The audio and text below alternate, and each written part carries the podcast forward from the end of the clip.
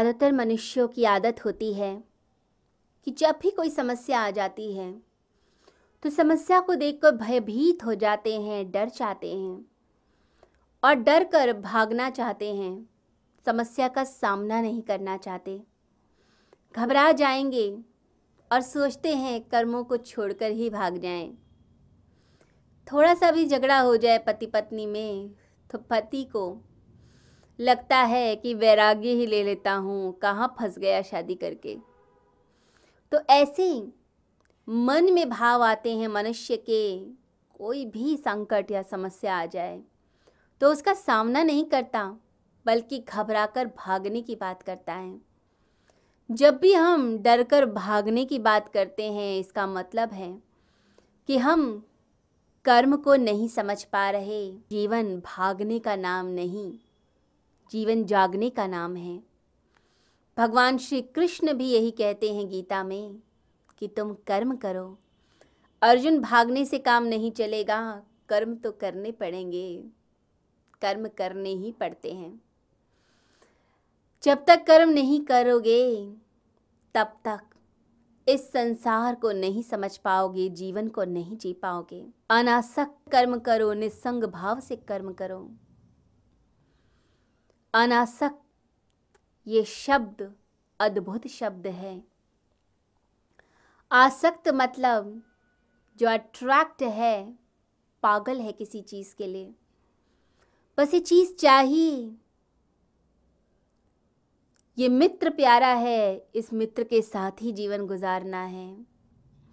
जब लोग प्रेम में पागल होते हैं तो वही स्त्री चाहिए, वही पुरुष चाहिए। उसके बिना जीवन नहीं जिया जाता। एक पागलपन आ जाता है, मोह हो जाता है। अट्रैक्शन आसक्ति। ये आसक्ति का धागा इतना मज़बूत होता है कि उसको तोड़ना संभव ही नहीं। बड़ा ही मुश्किल हो जाता है मनुष्य के लिए।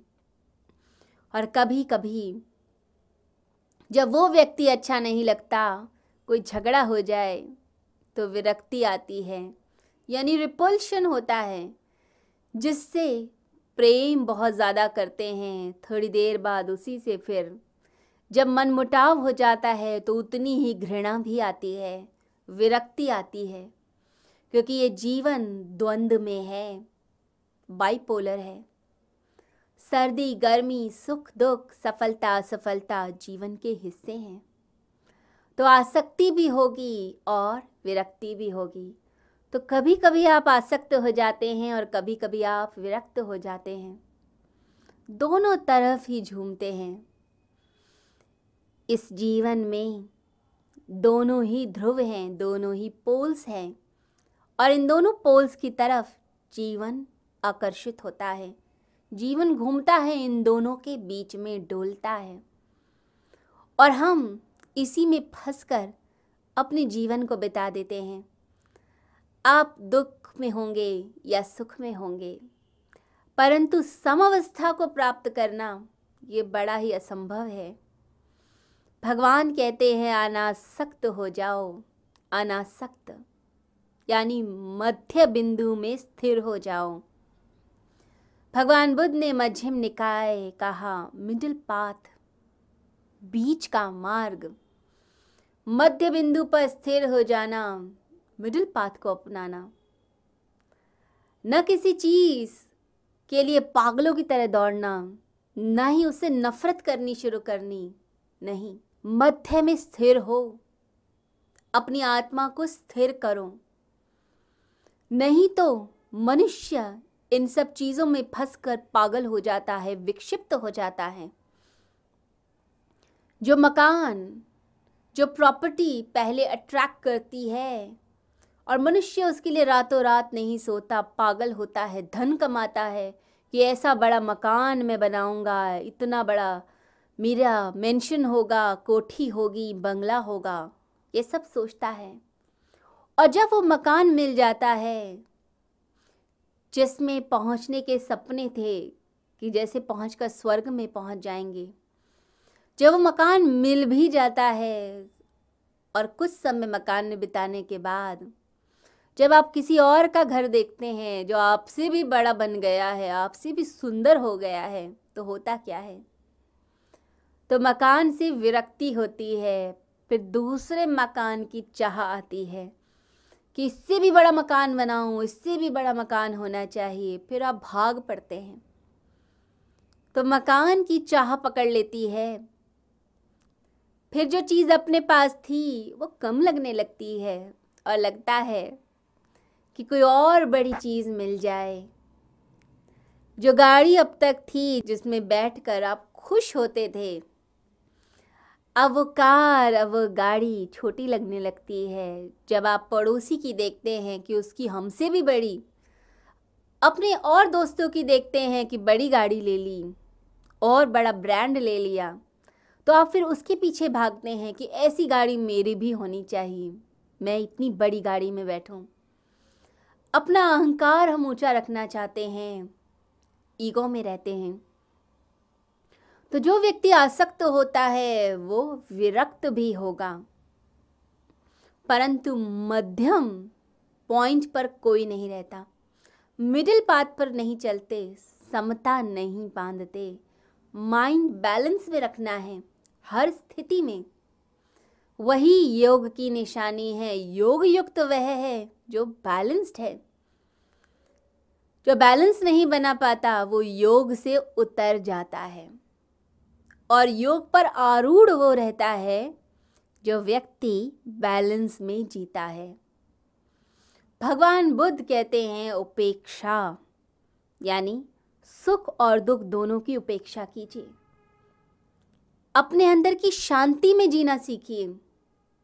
महावीर स्वामी कहते हैं वीतराग ना राग हो, ना विराग, ना अट्रैक्शन ना रिपल्शन मध्यम मार्ग का चुनाव कीजिए। ये मन रंगा हुआ ना हो, रंगा हुआ है, इसीलिए राग है। विराग, शत्रुता से भरा हुआ, आसक्त कर्म करता है क्योंकि धन के लिए पागल, मकान के लिए पागल, किसी व्यक्ति के लिए, मित्र के लिए पागल, प्रेमी के लिए पागल, आसक्त वैसे कर्म करता है। आसक्त भागता है धन के लिए तो विरक्त धन का त्याग करना शुरू कर देता है। आप भागते हैं मित्र को पाने के लिए तो विरक्त मित्र को छोड़ने के लिए भागता है। आप पकड़ते हैं मकान को तो विरक्त छोड़ेगा। एक व्यक्ति पद के लिए पागल है, पद पाना चाहता है, और दूसरा पद को त्याग करने के लिए पागल है। परंतु जो केंद्र बिंदु है, वो तो वही है। आसक्त और विरक्त अलग अलग दिशा में कर्म करते हैं। कर्मों की दिशा बदलती है, परंतु जो अनासक्त होता है उसकी क्वालिटी कर्म करने की वो बदलती है। उसका मन ही रूपांतरित हो जाता है। एक व्यक्ति सीधा खड़ा है, दूसरा उसको देखकर उल्टा शीर्षासन कर लेता है। तो आसक्त सीधा खड़ा है तो विरक्त शीर्षासन कर रहा है। परंतु दोनों की दिशा अलग है, लेकिन कर तो वही रहे हैं। एक ही चीज़ उनको एक्टिवेट कर रही है। एक ही चीज़ प्रेरित कर रही है तो अनासक्त क्या करता है? वो आसक्त की तरह भी कर्म कर सकता है और विरक्त की तरह भी कर्म कर सकता है। दोनों तरह के कर्म कर सकता है, परंतु करने वाला जो मन है, वो उसको बदल देता है। उसका मन दर्पण हो जाता है। रंगा हुआ नहीं, किसी चित्र को पकड़ा हुआ नहीं, ऐसा नहीं कि कोई अच्छा लगता है तो बस वो अच्छा ही लगता है, और ऐसा नहीं कोई बुरा लगता है तो बुरा ही लगता है। जब हम किसी मित्र को पसंद करते हैं तो उसकी हर बात ही अच्छी लगती है, और जब किसी को बुरा मान लेते हैं तो वो कितनी भी अच्छी बात करे वो बुरा ही लगता है, क्योंकि अंदर वो तस्वीर आपने पकड़ ली कि ये शत्रु, ये मित्र परंतु अनासक्त साक्षी भाव में जीता है। वो न किसी का मित्र, न किसी का शत्रु, वो सभी को साक्षी भाव से देखेगा। एक साक्षी भाव आने लगता है। मन दर्पण हो जाता है। वो परमात्मा में लीन होकर कर्म करता है, निष्काम कर्म करता है।